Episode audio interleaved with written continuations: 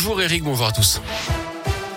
On commence par vos conditions de circulation dans la région. Elles sont fluides actuellement. Attention tout de même à ces ralentissements possibles hein, dans le secteur du pont de Bellerive à Vichy dans l'Allier aujourd'hui. Le pont est inspecté dans ses moindres détails toute la journée. Une procédure qui revient tous les six ans pour vérifier l'état de la structure du pont. La circulation est alternée jusqu'à 16h30. À la une, la justice est-elle trop lente et surtout trop laxiste en France? C'est notre question du jour sur radioscoop.com. Alors qu'Emmanuel Macron lance les états généraux de la justice aujourd'hui à Poitiers avec des réformes pour remettre à plat le système. La ruine à la pompe, malgré l'exaspération des Français face à la hausse du coût de l'énergie, Bruno Le Maire a indiqué ce matin qu'il restait du travail à faire pour mettre au point un chèque carburant. C'est compliqué à mettre en place, dit-il. Le ministre de l'économie qui préfère cette option à celle d'une baisse des taxes. Une baisse d'un centime représente un demi-milliard d'euros en moins dans les caisses de l'État d'après lui. L'actu dans la région, c'est la fin du port du masque obligatoire dans les écoles de l'Ain depuis ce matin. 12 nouveaux départements ont assoupli les mesures anti-Covid, dont l'Ain et la Drôme dans la région. Le principal suspect dans le rodéo mortel de Clermont-Ferrand lui été mis en examen et écroué hier. Ce garçon de 19 ans est soupçonné d'être celui qui avait fauché une dame de 81 ans avec une moto alors qu'elle traversait sur un passage piéton dans le quartier de Croix-de-Néra jeudi. L'autre suspect qui circulait sur un deuxième engin lui était placé sous contrôle judiciaire pour rodéo motorisé aggravé et non-assistance à personne en danger. Les deux avaient pris la fuite juste après le choc avec la victime.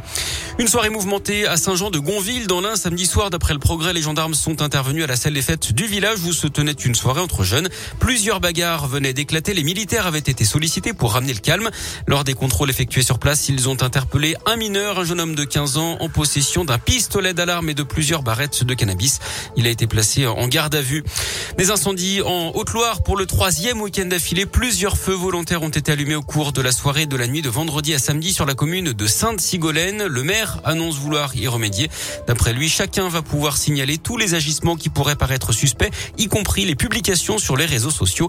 L'anonymat des signalements sera garanti, ajoute-t-il, alors que la mairie réfléchit également à accélérer la mise en place du dispositif participation citoyenne d'après le progrès, avec une réunion de présentation prévue ce jeudi. L'affaire des sondages de l'Elysée devant la justice, 12 ans après les faits, 5 personnes comparaissent à partir d'aujourd'hui.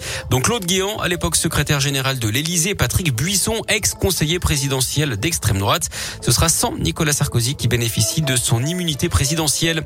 Et puis une rencontre entre Jean Castex et le pape. Aujourd'hui, rendez-vous qui intervient après les révélations de pédocriminalité au sein de l'église catholique française. Le pape François qui avait fait de la lutte contre la pédophilie l'une des priorités de son pontificat. Et puis on termine par le sport avec les résultats du week-end la victoire du Loup face au leader du Stade Toulousain 25 à 19 en rugby hier soir. L'ASM avait dominé Montpellier 22 à 20 samedi. Et puis en foot, le naufrage de Saint-Etienne à Strasbourg défaite 5-1. Lyon a battu Monaco 2-0 samedi. Très belle journée également pour le Clermont Foot, vainqueur de Lille, un but à zéro.